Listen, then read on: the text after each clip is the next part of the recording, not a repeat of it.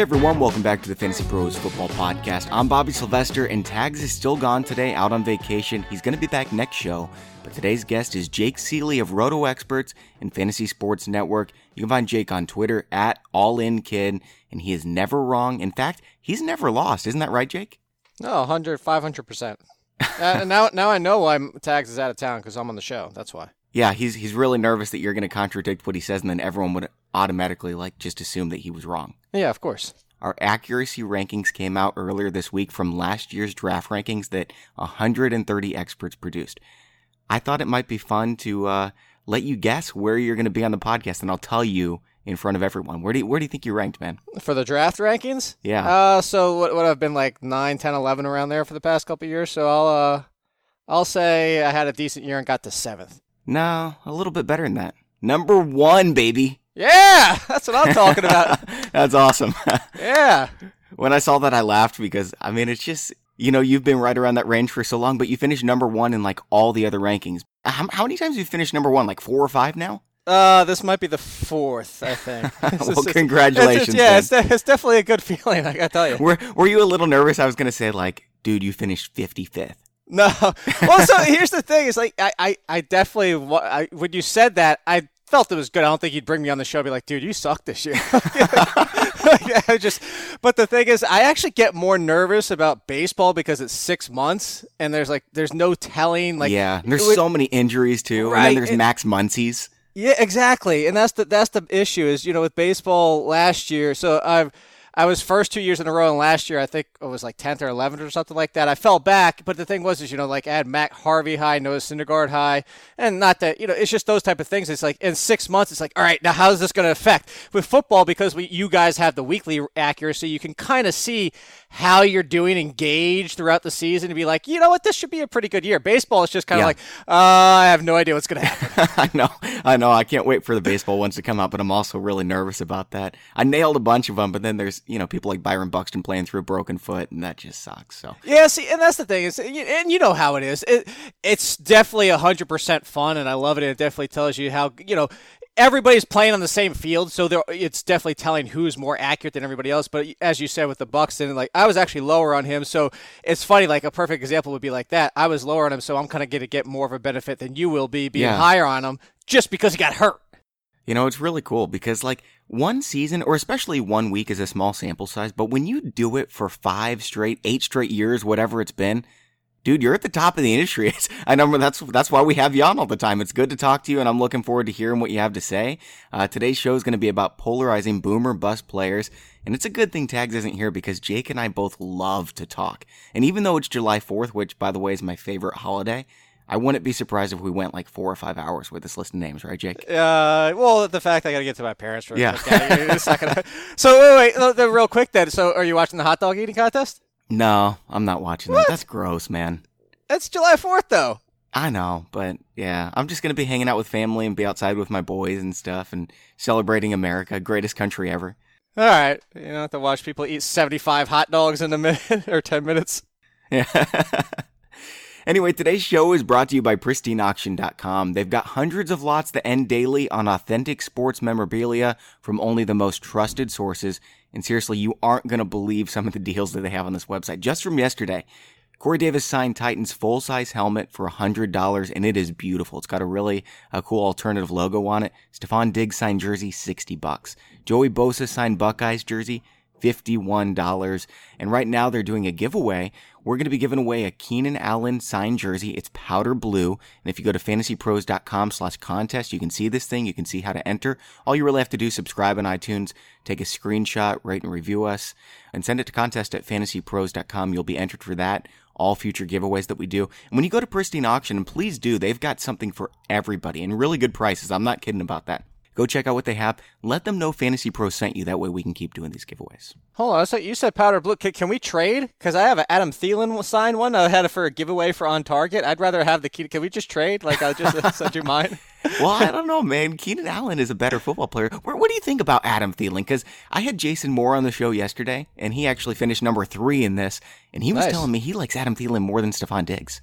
All right, so this is very interesting because I have an article coming out tomorrow for people listening. It'll be July 5th, depending on when you're listening to this podcast. And I, I was looking at the four main quarterbacks Smith, Keenum, Cousins, and Tyrod Taylor moving to new teams and what their target distribution, their accuracy, and their yards per attempt mean for their new teams.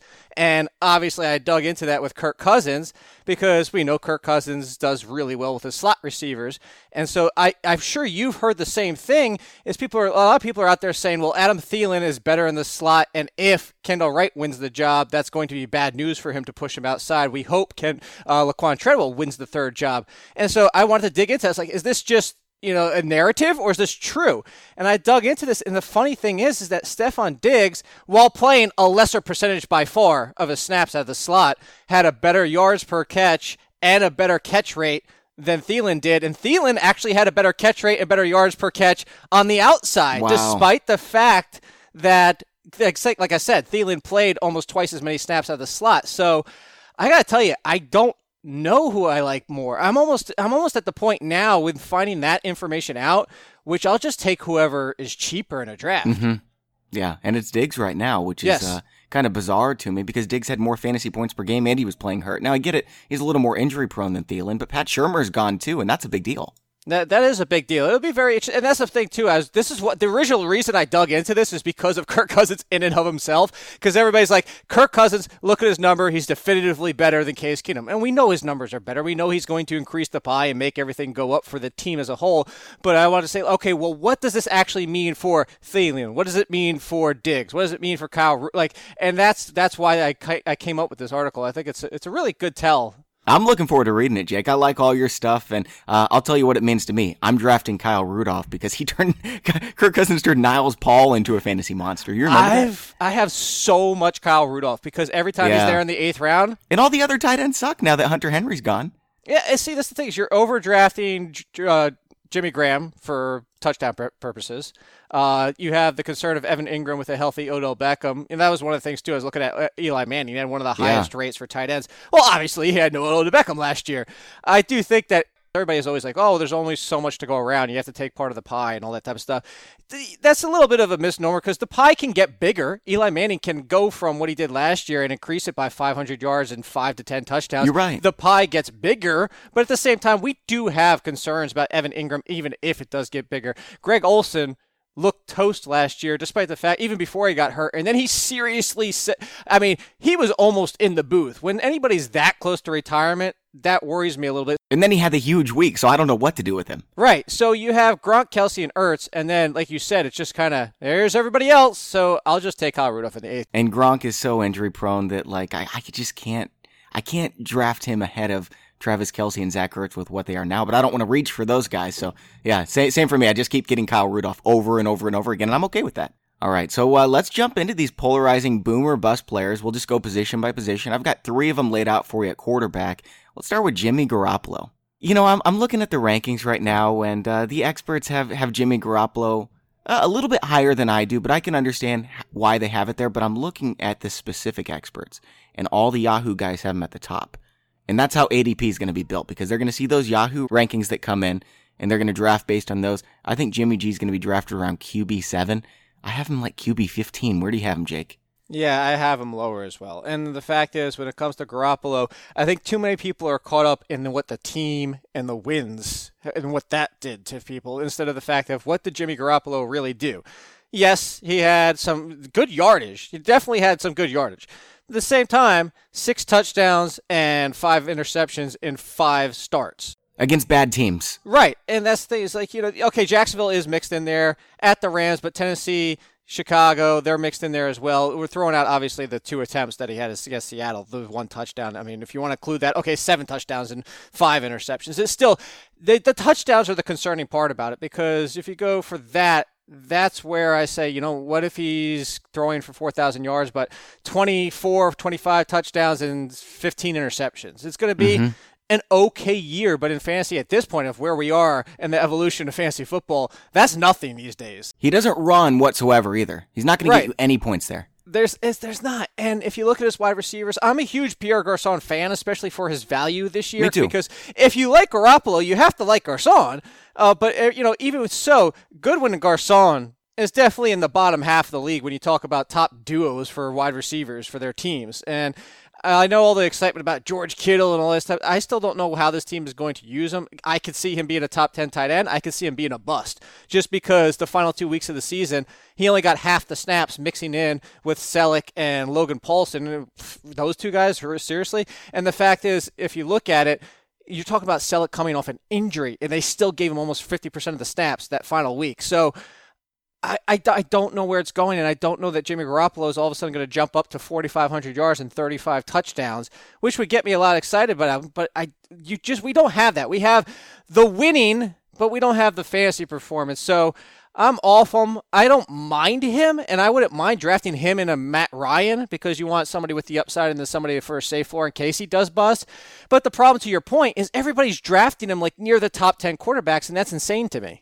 I think Matt Ryan has a higher ceiling as it is. Um, and I will say this for Jimmy G. He's got Shanahan, and Shanahan just produced one of the greatest quarterback seasons in a long time with Matt Ryan. I think people forget just how good and efficient he was. Um, you know, and he also was just learning the playbook. He hopped in and he did that. Um, with sub quality wide receivers, in my opinion. Um, and he still got those wide receivers, so it doesn't really change anything. But here's the here's the results. Okay, in those five weeks he was the quarterback, he was the QB 10. You're going to draft him above QB 10? I mean, here's the guys who played better than him Stafford, Alex Smith, Joe Flacco, Philip Rivers, Blake Bortles, Jameis Winston. hey, Bortles won championships at the end of the year. yeah, yeah, he sure does.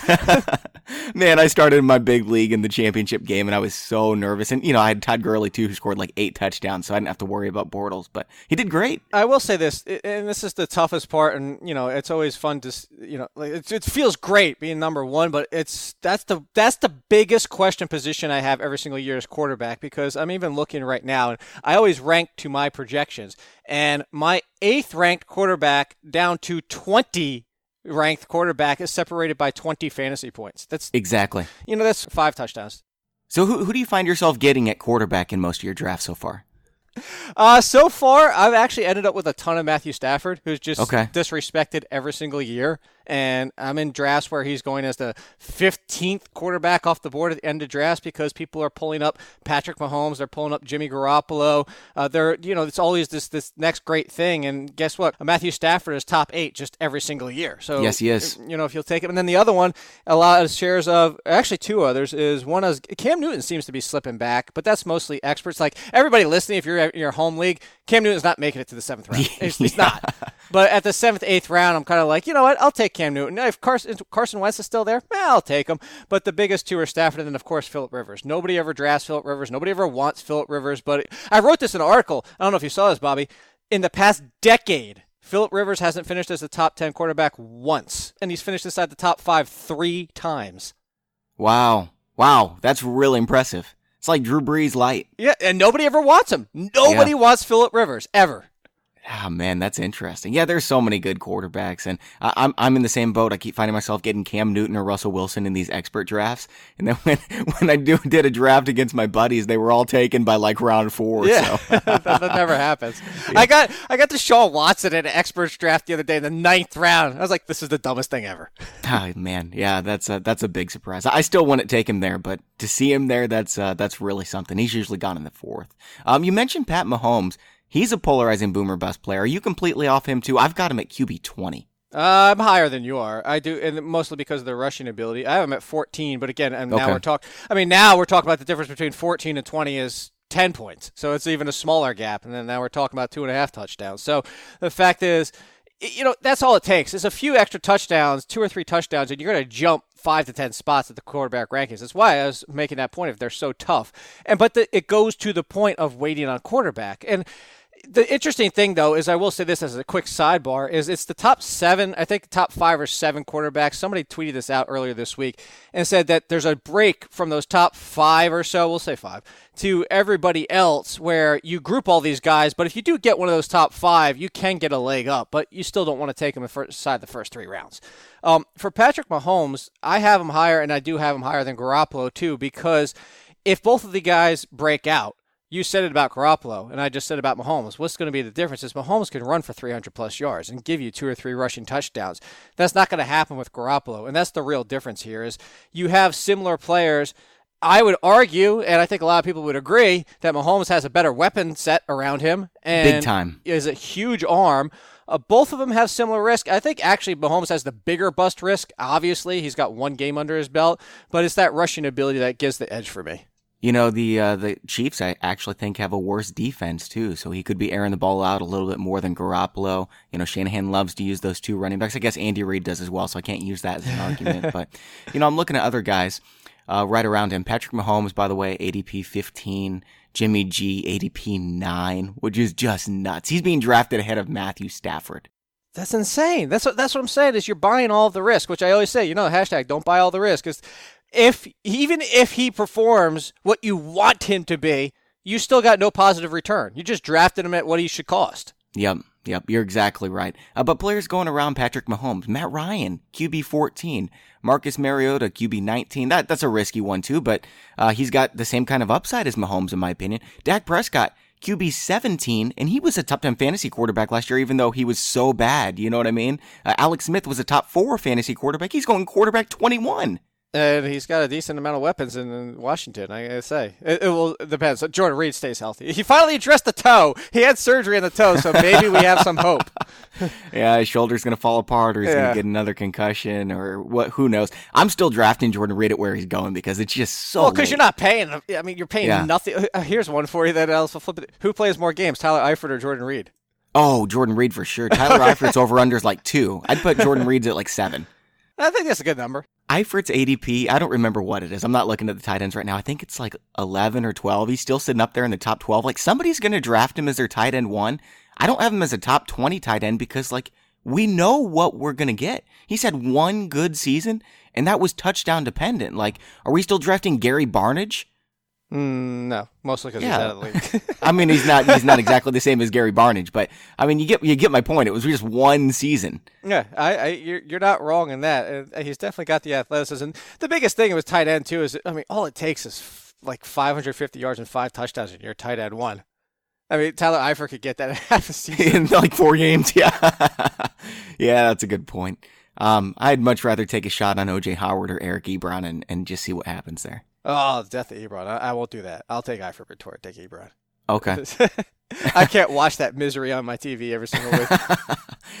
you know, he was a top five tight end the last, the final uh, what was it, eight weeks of the season, six weeks of the season, and then they cut him. And yeah, whatever. We'll talk about tight ends in a little bit. Let's finish off quarterbacks, then move on to running backs. Uh, Andrew Luck, where are you drafting him right now, and how much would it change if he actually plays the whole preseason? So I'm I, I've ended up with only a few minor shares of Andrew Luck because I feel like everybody's on the same page as me. Is even in these expert drafts, if he makes it to the eighth round, where I've already filled up all my positions at running back, wide receiver, and tight end, and then he's there, I'll take the gamble because if he plays 16 games, that's insane value. I mean, in an experts league, he's going in the fifth round if he plays 16 games. In your home league, he's going in the third round if he plays 16 games. If we told you today he's playing 16 games, that's where he's going to go.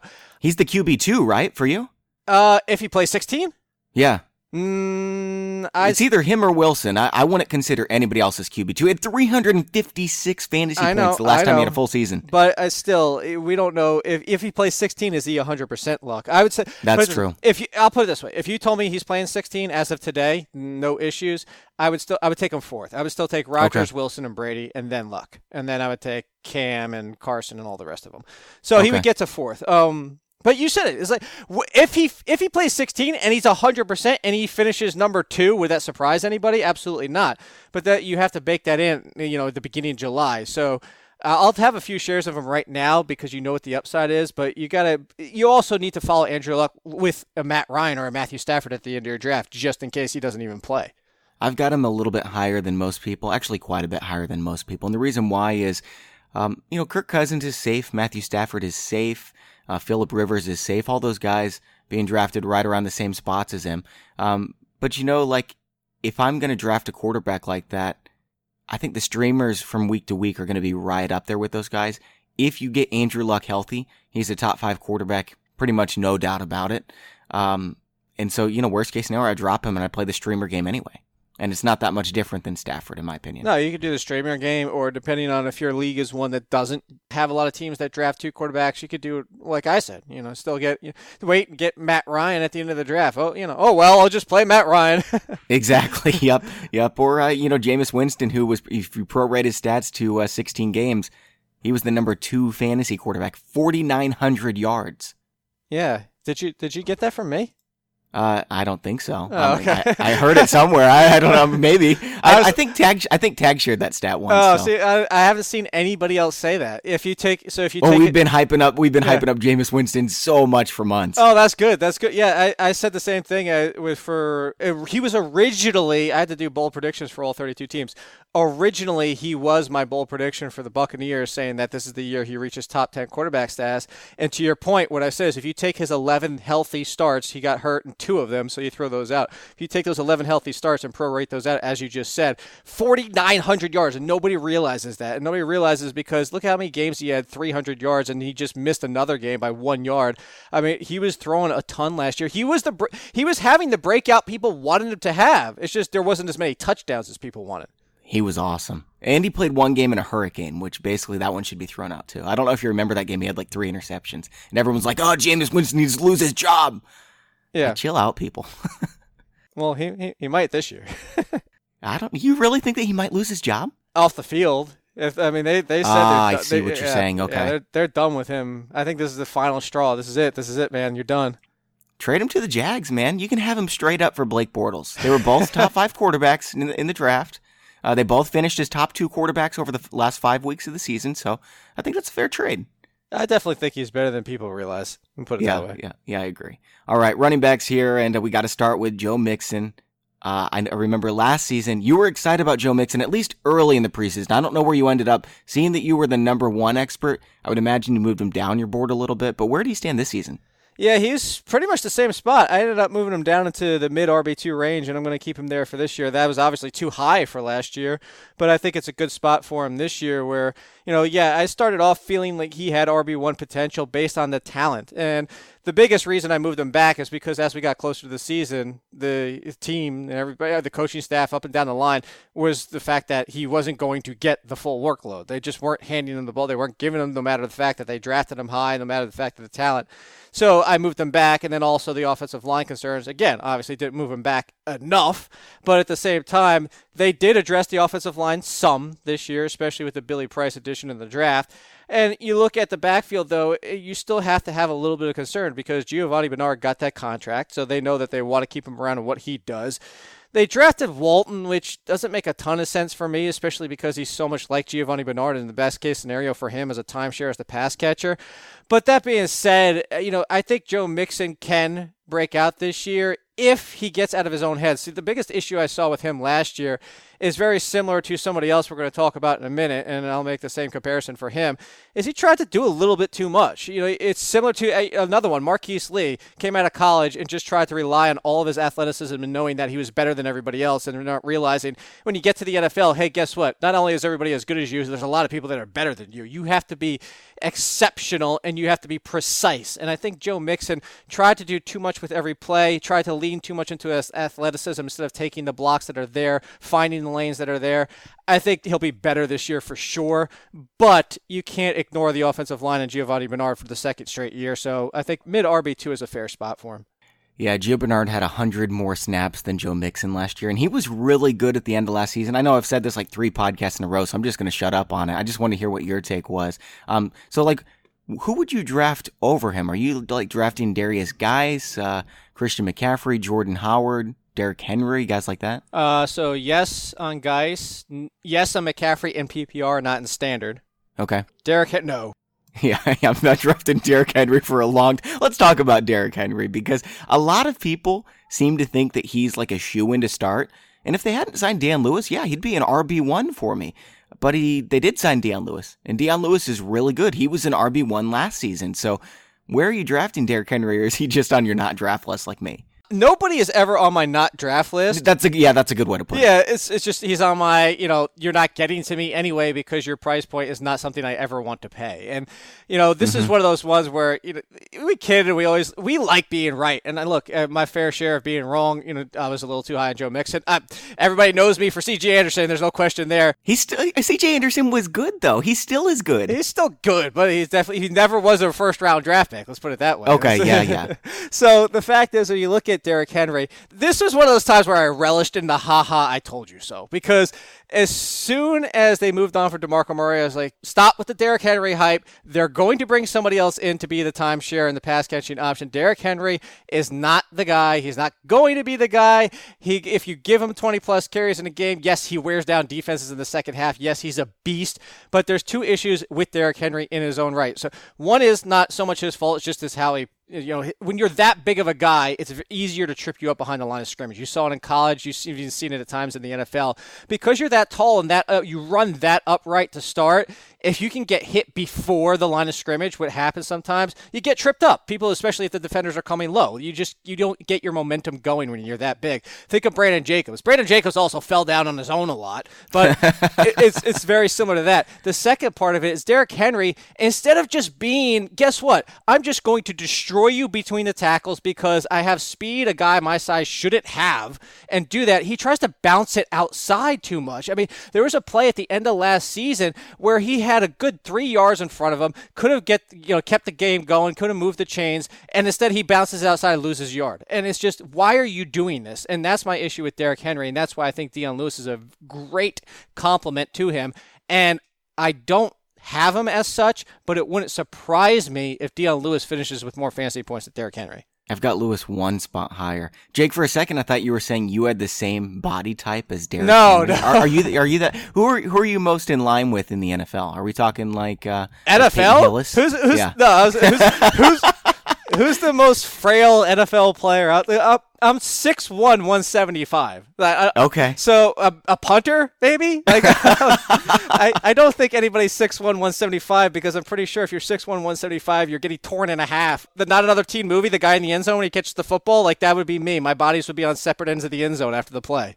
What's Tyler Lockett? I think he's about that. He's 5'11", 170. Yeah, but see, they're two inches shorter. They're, a little yeah. bit better built. And he's getting torn in half, so yeah, you're right. Yeah, so, and yeah, he is getting, he gets hurt a lot. So. All right, next running back here, uh, Rashad Penny. I, I'm really excited about Rashad Penny, but I'm also a little bit worried about Chris Carson because Pete Carroll takes no prisoners. If if Carroll thinks that Chris Carson is the better running back, Penny will never see the field and he'll probably get cut, even though they wasted draft capital on him. See, I, I look at this from so many different angles, and this feels like to this point Rashad Penny is going to be my like that's going to be the hill I die on this year. It, it, it's because Rashad Penny, just from a pure talent standpoint, I actually thought he was going to end up like Kareem Hunt last year, and I say Kareem Hunt because I was extremely high on his talent and he fell in the draft. I thought Rashad Penny was going to fall until like the third or the fourth round in the actual NFL draft, and I was calling him this year's Kareem Hunt for that. He didn't, and I think that's telling for a lot of reasons. The Seahawks took him in the first round. People like think about if Kareem Hunt went in the first round last year. There's something to be said for that draft capital. I know you said the wasted pick and that he would do that, but at the same time, there's a lot for a team writing when you invest a first round pick on a running back, even at the end of the first round, and a undrafted or very late round pick, which Chris Carson was, a very late round draft pick on a running back who, for all intents and purposes, doesn't have much of a sample. We have five games, four starts from Chris Carson. I think people kind of have started to paint a, a, better picture of Chris Carson in their mind than what really happened last year. And I think part of it was because of the issues with the Seahawks running game, with the fact nobody was healthy, with the issues of the Seahawks as a whole. And there, it's kind of like revisionist history here. Is Carson was good. But you're talking about pure talent. It's Rashad Penny. It's not even close. Rashad Penny has a three down talent. He could be a superstar. He can be. He's as elusive as they come. He knows how to find the end zone. And I know that sounds like something that you can't really contribute as a trait, but there is players that know how to find lanes and find space. And once you're in open field, is avoid those. He can take any play to the house. And the fact is, people talk about the offensive line next. Well, guess what? They traded for Duane Brown in the middle of the last season, which helped. They signed DJ Fluker, who is actually 17 out of 77 guards on Pro Football Focus for, for run blocking. Really? Run blocking, not pass blocking. He's abysmal. Oh, okay. he's abysmal in pass blocking, but he's really good in run blocking. And I think that's the part people are forgetting is that you know what? This offensive line is not as bad as people think. It's not. Okay. It's not top ten. It's probably not even top fifteen. But we're not talking about the Cincinnati Bengals from last year. So I have a lot. I've, I've been taking Rashad Penny in every draft where he's been in the third round, and so far that's like a ninety for. I think I don't own him in one league. It's like ninety five percent ownership. Wow, that's awesome. You know, and here's the thing too is that. Uh, you know, he's going to get the goal line carries, and there's going to be a lot of them in Seattle because they're going to put up points. Their defense is horrible. I don't care what you say. You can at me on Twitter, at Bobby Fantasy Pro. I know that you Seahawks fans are ready to just blow my head off right now, but, um, you know, their, their defense is, is pretty bad this season. So they're going to score a lot of touchdowns playing in those shootout games like we saw in the second half last year. And, um, you know, he's also going to get the third down work. They're thinking about cutting CJ Prosise. And it's, you know, I feel bad because I'm a CJ Prosise fan. When he was coming out of college, I said he's like 85, 90% David Johnson, and is it's the best comp you can come out with for that. But at the same time, he can't even stay on the field. You know, if, that's somebody that it's just disappointing to see somebody with that kind of talent just riddled by injuries. And I mean, riddled might even be an understatement. His body's just betraying him, and it's unfortunate. Yeah, and maybe he'll turn out, uh, you know, go to the Jets or something and be be awesome like Alex Collins did with the Ravens, or like uh, Christine Michael's going to do with the Colts this year. Um, no, not really. I think there's a chance that he makes the team, which is really saying something for uh, for Christine Michael at this point. But I want to talk about one of his teammates, Marlon Mack.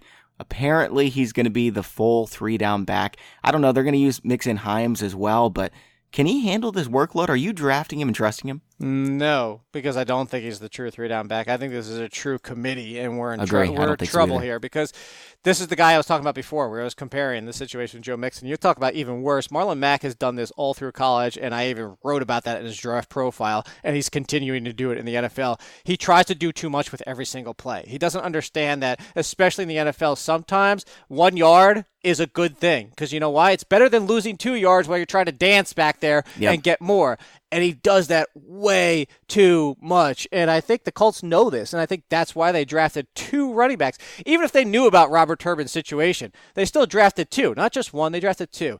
Hines is the better pass catcher. Hines is a terrific pass catcher, and I think he could surprise a lot of people, maybe even sneak into some RB3 value in PPR only. The thing is, is Jordan Wilkins is the best all around running back. He's Alfred Morris, man. I love Jordan Wilkins. I have so many shares. Uh, see, I think he's a little bit better, be- better pass catcher than Alfred Morris, and that's where I say it's like. Well, yeah, but I mean, Alfred Morris had sixteen hundred yards as a rookie. Well, that's that's fair. I don't I don't know if he's definitely not getting to that. Well, yeah, yeah, yeah.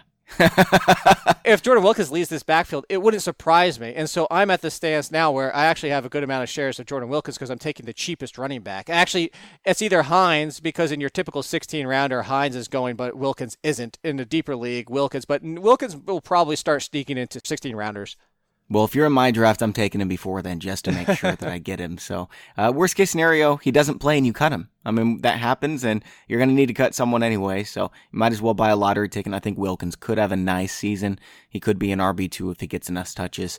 Um, let's move on to the next guy. This is someone I've been getting more and more excited about is Marshawn Lynch because he had a ton of yards after contact last year and their offensive line was bad. Their offensive line has improved.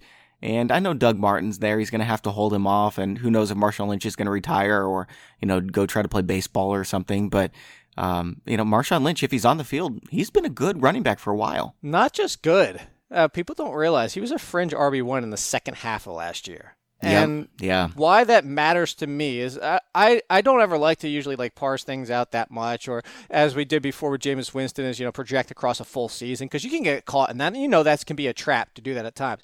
But with Marshawn Lynch, let's be realistic. He spent a year skittling around the world, you know, not playing football. nice use of words. Yeah, I made that a verb with his offseason. and then it took some time to get back into the flow of things. And if you looked at it, also his consistent double-digit carries didn't really kick in until the second half either. And once he did, he actually averaged 4.6 yards per carry in the last eight games. With that offensive line, wow. So you look at it. I have a lot of Marshawn Lynch because you know where he's going. At least I don't know. Where, where, do you have the ADP for him in Fantasy Pros? Because I know at least in my drafts so far, I've been getting in the seventh or eighth round, and I think that's a steal because not only could he be an RB three, even if just put this, forget the second half, even if only only replicates last year, he was still an RB two. He was twenty fourth. Uh, he's going right now number 31 after Tevin Coleman and Carlos Hyde. See, and I think I think in your most leagues that I've seen so far, he's going even later than that. Yeah, I've got him all the way up at 23. So I absolutely love Marshawn Lynch this year. I'm with you. I'm getting a ton of shares. And really, that just started about two weeks ago when I realized just how good he was. I wish I had more shares in best ball leagues, but uh, that's not the case. I, I don't know. We've got two more months to draft, so I'll get plenty. All right, final running back here that I want to talk about is Aaron Jones. And, you know, we planned on talking about this before the news came out that he was going to be suspended. I, I, think you were the only expert that came on the show that actually agreed with me that Aaron Jones was awesome last year. Explosive, Eh, awesome, but at the same time, I was concerned about Jamaal Williams because I was also a Jamaal Williams fan. That that's you the, had to be. That's that's where I thought you were going. And Jamaal Williams for me, now this was another case of being the better all around running back. Jamaal Williams definitely isn't as explosive as Aaron Jones. There's no question about it. Even last year, as much as a Jamaal Williams fan as I was, and thinking that he could end up being the backfield and Aaron Jones kind of falling into that Theo Riddick role, although I think Aaron Jones is better than Theo Riddick, but falling into that role because that's just how they used him. Um, because the biggest issue with me is the fact that Aaron Jones is abysmal in pass blocking. And – Jamaal Williams is actually very good. So it's not even the fact of like, okay, this guy's a little bit better. It's the fact that Aaron Jones sucks at it. Jamaal Williams is really good at it. So if you have Aaron Rodgers, you probably want the running back, and I'm sure that he would want the running back that he can trust to protect him in the backfield. You're right. The funny thing was is he he likes Aaron Jones more, and you could see that. And so now the situation is fortunately cleared up because before we were going to talk about this two days ago, I was just taking whoever fell in me in drafts, and that was Jamaal Williams so far because he was going after Aaron Jones. I was just like, you know what? When a situation is like this, where we can say we know the talent and we can break it down and everything, but we don't know what the team is going to do because we don't. We can project as much as we want. Sometimes we don't know what the teams are going to do, and that's what happens in life. I'll take the person who costs less. I'll do that every time when it's a situation where we can't tell you what's going to happen. So in that case, that's why I was taking Jamaal Williams. Now, though, Jamaal Williams, all his value is out the window because Jamaal Williams is going to end. Up, I'm in a slow draft, and we're happy to be sitting there in the fifth round. And guess who came off the board? No, uh, no, no. Are you serious? Jamaal, well, look, fifth round, you could get a potential RB two in Jamaal Williams. That's the. Here's the thing: if Jamaal Williams performs well the first two weeks and continues to be, he's not. He's not going to not be the better pass blocker. And he performs well. Aaron Jones, does he come back and get the starting job? No. Well, they're just going to split carries. It, it doesn't matter what happens. I think they're just going to split carries. That's what Green Bay always does, except the, the one year when Eddie Lacy was really good. I was getting so many shares of Aaron Jones, and then I realized, like, this is just going to be a split backfield. They're using Ty Montgomery, too. Uh, see, that's the interesting thing is before this, I actually thought they were going to use Ty Montgomery back at wide receiver some because they have okay. a, they have a deficiency yeah. there. They drafted some kids and J'Mon Moore and the rest, but you know, Geronimo Allison needs to step up this year. Randall Cobb's in a walking boot today, so I thought they could move him around the field. That being Ty Montgomery, but uh, I would look. I'm just telling you. I, there's a scenario I see where Jamaal Williams performs really well the first two weeks. Ty Montgomery is the okay. pass catcher, and Aaron Jones comes back. Because the thing is, that's fair. You know, not punish him, put a punish him, but at the same time, it's kind of like, hey, why are we going to turn back to you when things are working anyway? Yeah, yeah, you're right. Um, you know, I- I'm wondering right now if Ty Montgomery does move to wide receiver, is there a chance he's Aaron Rodgers number two? Uh, there is definitively a chance of that happening, mostly because Ooh, I RB forty four right now, guys. Well, and that's the thing. So I like Randall Cobb and where he's going in drafts right now. Randall Cobb is the as right now is the definitive number two. Randall Cobb. He's not. Is, no, he's not on the field in wide uh, two wide receiver sets. It's Geronimo Allison. Well, that's where I was going to go to. It well, it depends on the formation, and that's where I was going to go through for the next step. You're you're jumping ahead of where I was going. I, was going to take you. I was going to take you there down this nice little road and path and story of Randall Cobb, but I was going to go. Sorry, man. back to the days, and it's a few years ago now, but Randall Cobb was a fringe wide receiver one. You know, this team can support two wide receiver ones. We've seen it before. if Randall Cobb is a true number two. But to your point, if you're talking about two wides being set wide, set so basically wide receivers being set wide, let's just call them wide outs. That's better. Is yes, Randall Cobb's usually not on the field, and they're going to have Allison out there. But if they run and the offset with him, then you can still get him on. So he can be out there in two, but you do have that concern. And if this injury, now he's been hurt, banged up at least for the past two years, now going into the third year if that's the scenario and you want somebody to spell him or even play that slot receiver role, I mean, it could be Ty Montgomery. That's where he originally started. The last time that him and Aaron Rodgers were healthy together, 202 fantasy points. I understand it was four years ago, but that upside, he can get close to that. If he plays a full season and Aaron Rodgers is healthy, that is really if, intriguing. If there was one thing, I, you know, there's a lot of things I would love to know before the season starts. But I would just, if you told me who is Aaron Rodgers' number two wide receiver this year, he would be on every single one of my teams. Yep, yep, completely agree with you. All right, let's uh, move on over to wide receiver now. I want to start with Juju Smith Schuster, and his ADP is through the roof. I'm not sure I buy it. I, I love the talent, I love the person, but um, there's just so many mouths to feed there. And that's the issue. At, at best case scenario, any given week, Juju Smith Schuster is the third option in the passing game. Best case scenario. You're never going to be the better option than Le'Veon Bell or Antonio Brown. That's just a fact. That's what you have to deal with with the Steelers. At the same time, we've seen what the third wide receiver or the third option and second wide receiver can be on this team. And at the end of the year, he'll have wide receiver two numbers if he plays 16 games, and Ben Roethlisberger plays 16 games. But it's the DeSean Jackson in his prime issue. It's the week to week consistency is going to be frustrated. You're going mm-hmm. to get four or five games with you're thrilled with the output, probably even putting up wide receiver one type numbers. You're going to get another four to five games where he's not even startable, and those are probably coming on the road with Ben Roethlisberger's performances on the road.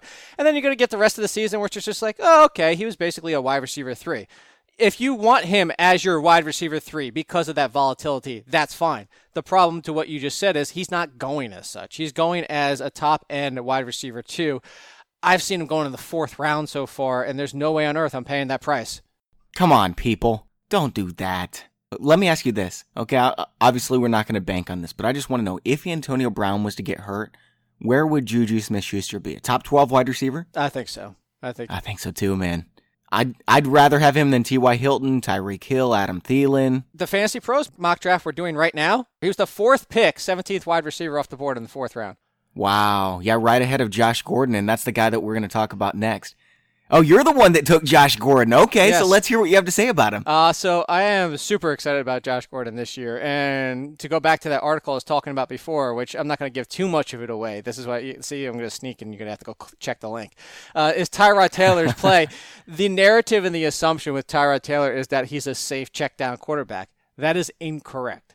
That's just the Bills being idiots. Oh no, it's also just the fact that he doesn't have a lot of weapons and he throws to Charles Clay a lot because he was yeah, their second yeah. best option, uh, sometimes their best option. yep. The one stat I'll give you from this write up uh, for Tyrod Taylor is the fact that he had a deeper A dot than Jay Cutler which everybody assumes that Jay Cutler's this big play. No way. Yep. Yeah, Had better A dot 8.8 wow. to 8.6. So for everybody, and I bring up Jay Cutler because that's where Jarvis Landry played. And the whole point was Jarvis Landry is very reliant on production on how many targets he's getting. Josh Gordon is going to do a lot more with every single target he gets. Josh Gordon is going to score more touchdowns. I think everybody in fantasy would agree the outlier for Jarvis Landry in touchdowns was last year. So I'm looking at this, and Josh Gordon on this team is back to 100%, has time where he's now played last season and going into a season with some game back under his belt. Josh Gordon is that I have no problem in doing it for two months, and I know like I, I know people were already on the bandwagon because there's the Josh Gordon quote unquote truthers for their entire career, but I am on the full bandwagon of Josh Gordon being inside almost wide receiver one territory and will be on Man. a ton of my teams. Well, you know, Josh Gordon is one of the five most talented receivers in the NFL. And I love Tyrod Taylor. In fact, I like Baker Mayfield a ton. I'm not going to be surprised at all if Tyrod Taylor plays all 16 games because he's just that good and gets himself a huge contract. There's a world we live in where Tyrod starts all 16 games, and there's a world we live in where you know Baker Mayfield starts 12 out of the 16, and neither yeah. would surprise me. Tyrod Taylor has to be a starter in the NFL, though. He's been so good.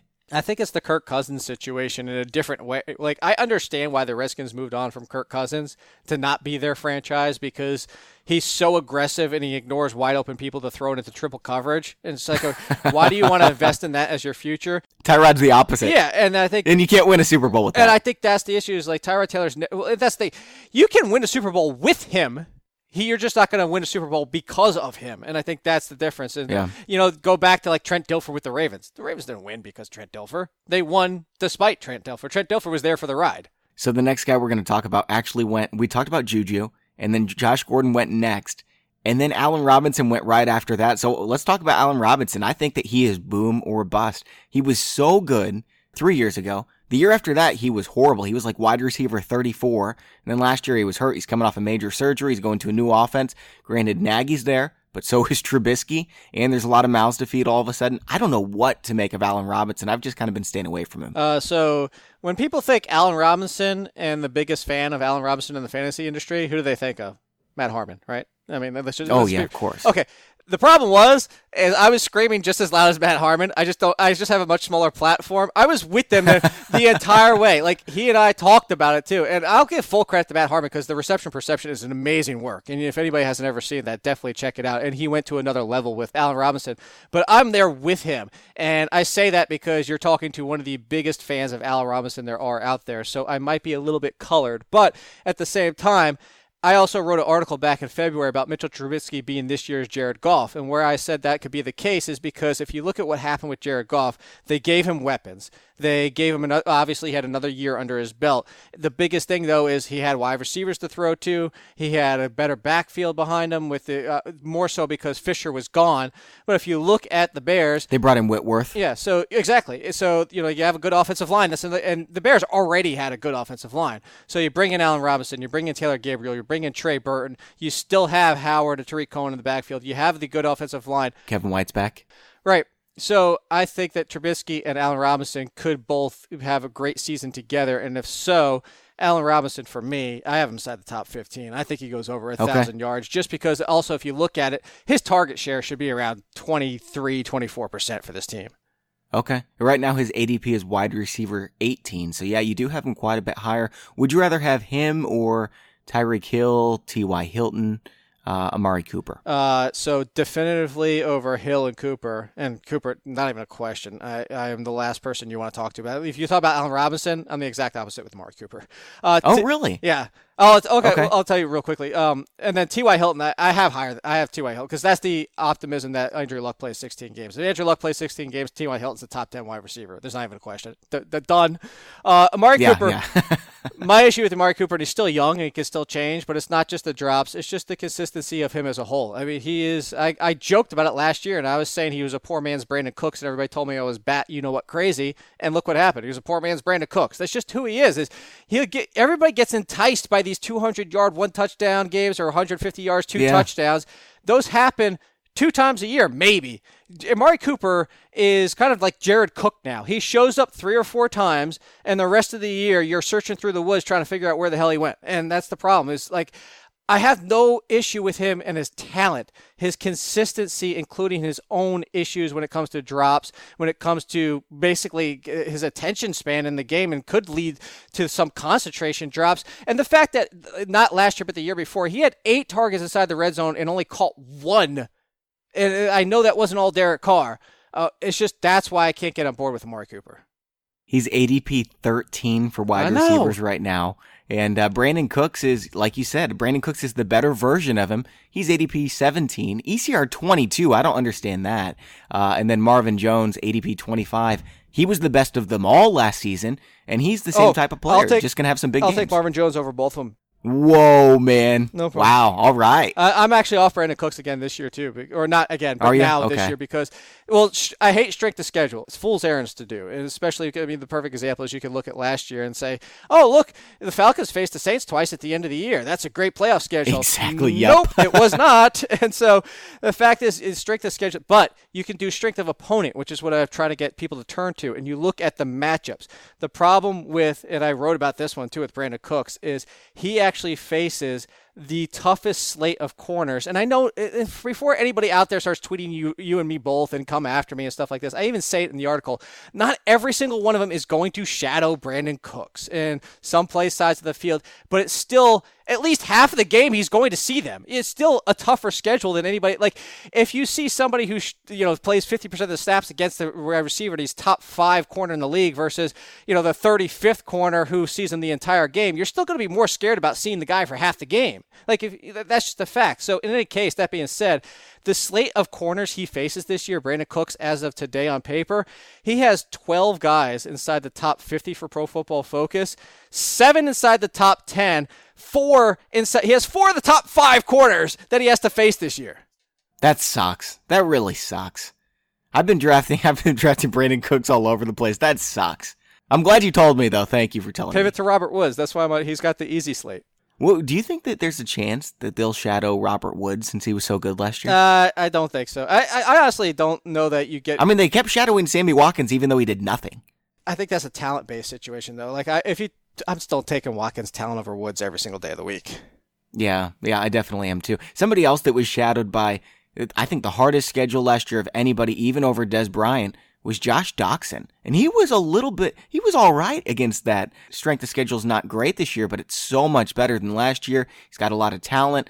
And I'm drafting Jamison Crowder everywhere. So I don't have many shares of Josh Doctson, but I like Josh Doctson. Yeah, it's funny. You keep pulling all these. This is funny. It's like I feel like you almost read everything I wrote already so far because, well, because I have a stat for Josh Doctson too. It's just I love it. And the fact is, with Josh Doctson last year, is he was 21st in red zone targets. That's for the entire season. Seventh over the final eight games. Josh Doctson doesn't get separation. Alex Smith lives on separation. It, it, does, but Josh Doctson is also their biggest red zone threat right now. Unless it's Paul Richardson, it's not going to be Jamison Crowder. It's going to. So the reason I brought that up is because more so the second half is Josh Doctson is still a terrific weapon, and if he's going to be the main red zone threat or not, the Alex Smith that is there's another one. Is it's either him or Jordan Reed. If Jordan Reed's healthy, I think it's Jordan Reed. If if that's that's the biggest if there might be.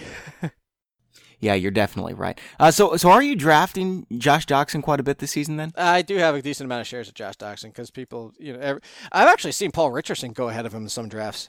I guess he shouldn't have been on this podcast, like because his ADP is wide receiver 55. Like he's pretty much going undrafted. There's uh, Cam Meredith is going ahead of him. Mike Williams, Martavis Bryant is going ahead of Josh Doctson. So he's not really, you can't really bust if you're going at that rate. But, you know, I've got him up at like wide receiver 40. So I thought, you know, this is kind of a boomer bust pick for me. Yeah, apparently, like, not, not, hey, you know what? I'll have no problem. Let him, I'll take him as my last wide receiver. Don't, don't say anything. Just leave him. Let him out there for yeah. us. Because I just said the Mike Williams thing annoys me because Mike Williams was the guy that was like, oh, I'm going to own oh, Mike Williams. I don't care.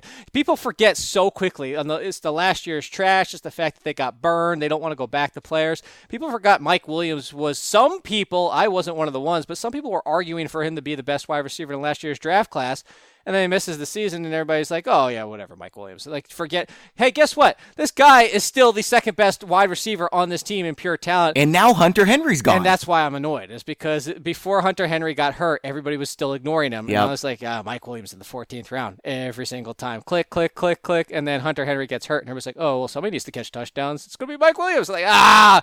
He's fine, but he's still going at a discount. I'm still taking him where he's going. I, I, still like him too, and I got all the shares of him in best ball before Hunter Henry got hurt. Of course, I had Hunter Henry too, so it doesn't really matter. Yeah, I have, I have Mike Williams inside my top, I think 45 50 already. Sweet. Yeah, I, li- I like him there as well. Uh, let's go two high upside wide receivers, younger guys, uh, and then we'll move on over to tight end. One of them you just drafted, so I'm assuming you're really high on Corey Davis. What do you think about him and DeVante Parker? Yeah, so way in on Corey Davis, way off of DeVante Parker, and mostly because of the price. They're, I think they're pretty close in price, and the fact is Corey Davis's talent is undeniable. I said that he's got Terrell Owens' ability. Whether or not he gets that is a huge question, and to even get to that's the, a good comp. I was gonna say, uh, yeah, that's what I'm. People want comps, but then the problem is people want comps and then think that you're saying that he's that guy.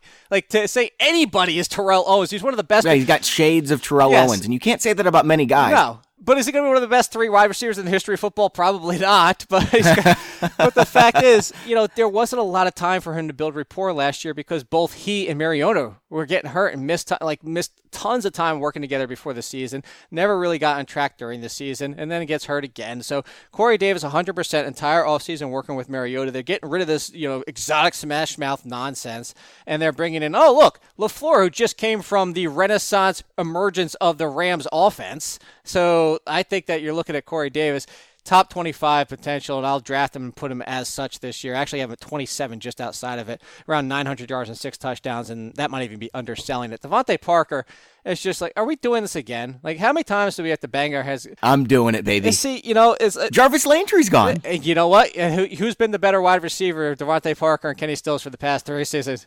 With Ryan Tannehill over his last 16 games with DeVante Parker, DeVante Parker had top 20 wide receiver stats. And Kenny Stills has been the better wide receiver for the past three seasons. Yeah, he has. Yeah, he I'm getting a lot of Kenny Stills too. So that's the issue. I mean, both these guys, Tannehill's if he's healthy, he's going to throw for 4,000 yards. That's what Tannehill does.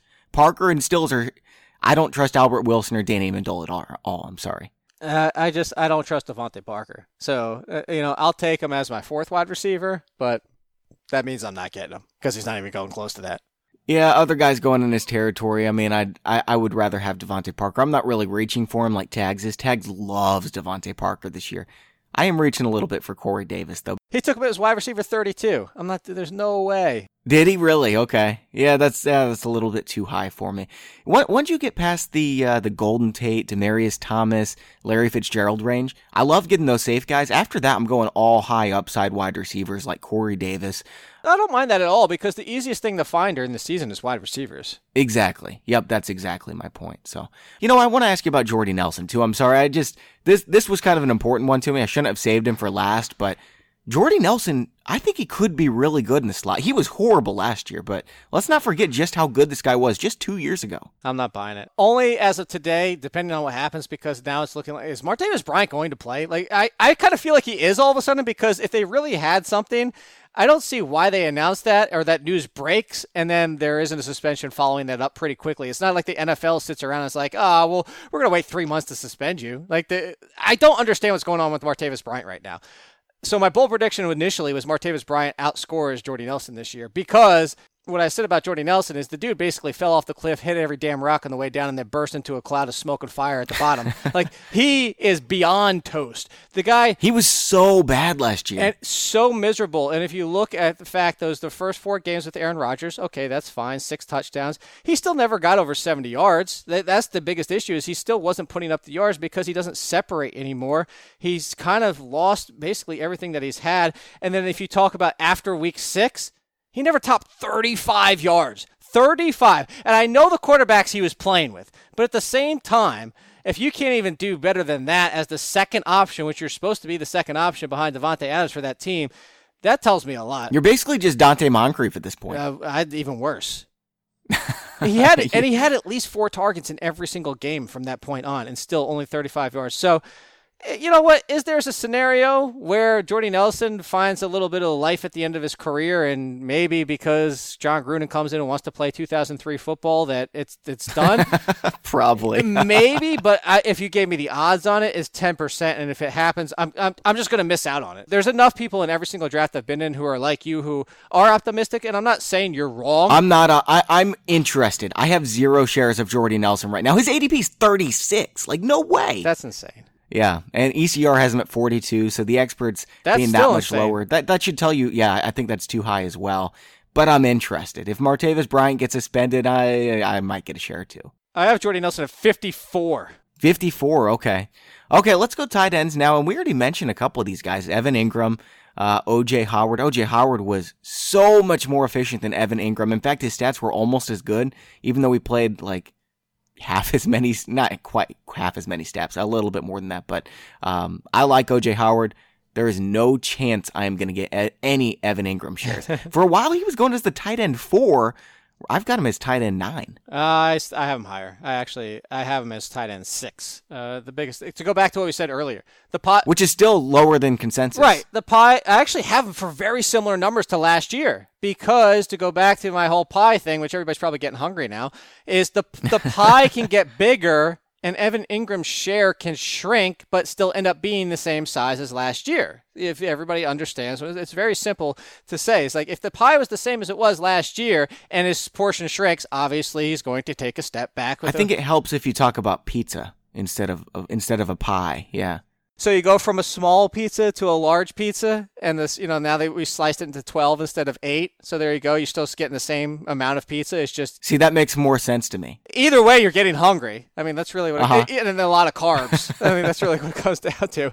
Uh, the fact is, and that's why I'm on Evan Engram because again, I have him for very similar numbers to last year, and that's with the increased and the improvement of Eli Manning.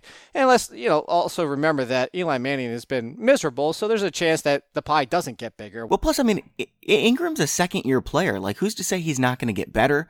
Who's to he's say not he's gonna not get going to more efficient? He's not going to be better than uh, than Shepard. Like Engram can play outside too. I think Shepard. By the way, I think Shepard's vastly underrated. Underrated. Okay. Yeah. But you look at it, Evan Engram barely, just barely over fifty percent of his catches last year. I mean, there's a and there's a chance he like I said you give him so he had 150 targets 115 targets and 64 receptions last year you drop him down to 100 targets. He can still catch 64 passes if he becomes more, if he grows as a player and becomes more efficient. So that's that's again to go back to what I'm saying. Well, also defenses had like 11 players on him because he was their only guy. I mean, they were who were they starting? Some guys I've never heard of. Roger Lewis. Rod, hey, I liked Roger Lewis. I was a, fan, okay. I, was a I was a fan of Roger Lewis. I was I was pulling for Roger Lewis because he was somebody that got his. He's got a backstory. I was just hoping he didn't get hurt like everybody else. No, but like Kalif Raymond, like that's how far they were digging into that pool last year, and uh, Travis Rudolph. The see, you here's the one thing I will say about the Giants wide receivers last year: a couple really good stories. Rudolph was the one that sat with the autistic kid at lunch, and then Roger Lewis had some off the field issues growing up that he you set these guys' life straight. So they had some stories with their receivers at least last year. What about Trey Burton? Tags is so excited about this Bears passing attack and Trey Burton and Allen Robinson and all these guys. He's drafting all of them. I can't do Trey Burton. I, I know he was really efficient last year, but with Allen Robinson coming in and him learning a new offense and um, you know, Mitch Trubisky and just not, I don't think being a great quarterback. I understand the Jared Goff comparisons, but I just I'm not I'm not doing Trey Burton. You know, he just took Trey Burton in our fantasy pros mock, right? not surprised at all. In fact, he probably it was probably like in the first uh, round, eighth round, tight end nine. So that's where I'll say, you know what? That's fine. Exactly. That's not too I bad. don't have a problem with hey, that. I'm up. Hey, you are up. Oh, there you go. You can make a live pick on air. like, I don't have a problem with Trey Burton there. Where I have the problem with Trey Burton was he starts going tight end seven off the board, and you're taking him in front of Kyle Rudolph and in front of Jimmy Graham, and that's that's my issue with Trey Burton is don't it goes back to don't buy all the risk. If Trey Burton's best case scenario this season is probably tight end six or seven, like he's not going to break into that top four. I don't know. Maybe there's you know what? Maybe there is even a scenario where it gets to tight end five. The problem is, is don't take him as such, and then now you have to have him be everything you hope he can be. So that's more, and I'm just, even with all that said, I'm not taking him ahead of Kyle Rudolph, who Kyle Rudolph just two years ago was number two. And yes, Gronkowski was hurt that year, but let's take those numbers from last year, and guess what? With Gronkowski healthy, he's still tight end three. Kyle Rudolph is a top eight tight end who came off a tight end two season just two years ago. Don't take him in front of him. Don't take him in front of Jimmy Graham, despite the fact of trying to bank on touchdowns. He's still, I'm not going to take him in front of Jimmy Graham playing with Aaron Rodgers. Let's say Aaron Rodgers and Mitch Trubisky pretty sure everybody's taking Aaron Rodgers in that situation. So that's my issue. Maybe not Tags. No. Actually, you know what? Tags is right. Tags says Aaron Rodgers is the greatest quarterback of all time. So it's Aaron Rodgers number one, Mitch Trubisky number two. Uh, so Aaron Rodgers is a little drunk. I've got Kyle Rudolph as my number five tight end, Delanie Walker number six.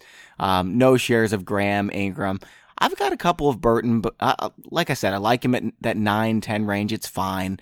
Um, final guy, OJ Howard. What do you think about him? So OJ Howard's going to be frustrating, uh, unfortunately, and I say unfortunately because I'm going to say the same thing I said about him coming out of the draft last year.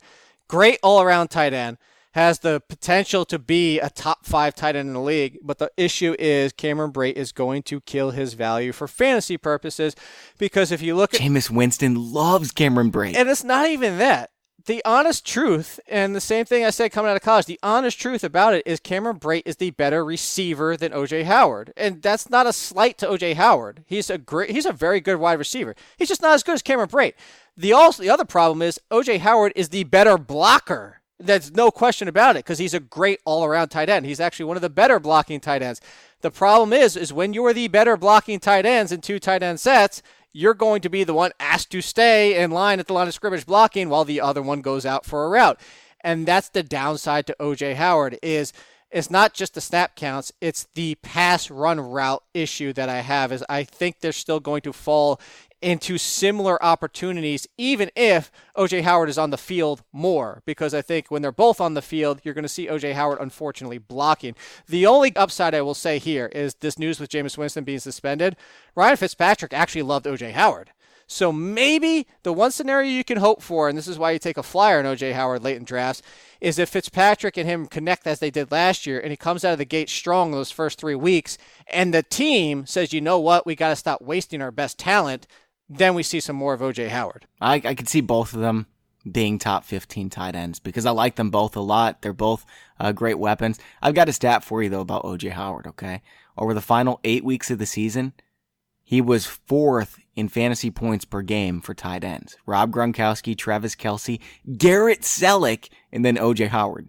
I couldn't believe Garrett Celek. Garrett Celek, come on. Which really surprised me. I had no idea he was that good to end of the season. Oh, no, it was the, it was the usage. That was the snap counts I was talking about. Hey, by the way, I just got Russell Wilson at the end of the eighth round. I know everyone's like loving waiting on, on quarterbacks in these expert leagues, but like Russell Wilson at the end of the eighth? I'm sitting in this draft that we're doing together, and I almost took Deshaun Watson, but it was the fact that Kyle Rudolph was there, and I was like, because I know who I'm. Dra- oh, you're the one that took yeah. Rudolph. I was going to take him, you turd. That's the thing is, I know who I'm drafting with, and I know quarterbacks are going to continue to slide. And I, yeah. I know there's a really good chance that Carson Wentz might swing back to me in the ninth round. Oh, he'll be there. He'll be there for sure. Actually, you know what? Since you took Kyle Rudolph, I think I'm going to take him and then just have two quarterbacks and make you mad. I had somebody the other day. We were doing a mock draft for Roto Experts, and it was live on air. And I wore my Saquon Barkley jersey already because I'm a Giants fan. And somebody with the third pick was like, "I'm taking Saquon Barkley just to screw over Jake." And I was like, "Good, do it, please." Like I love Saquon Barkley, but I'm not going to make a stupid pick and take him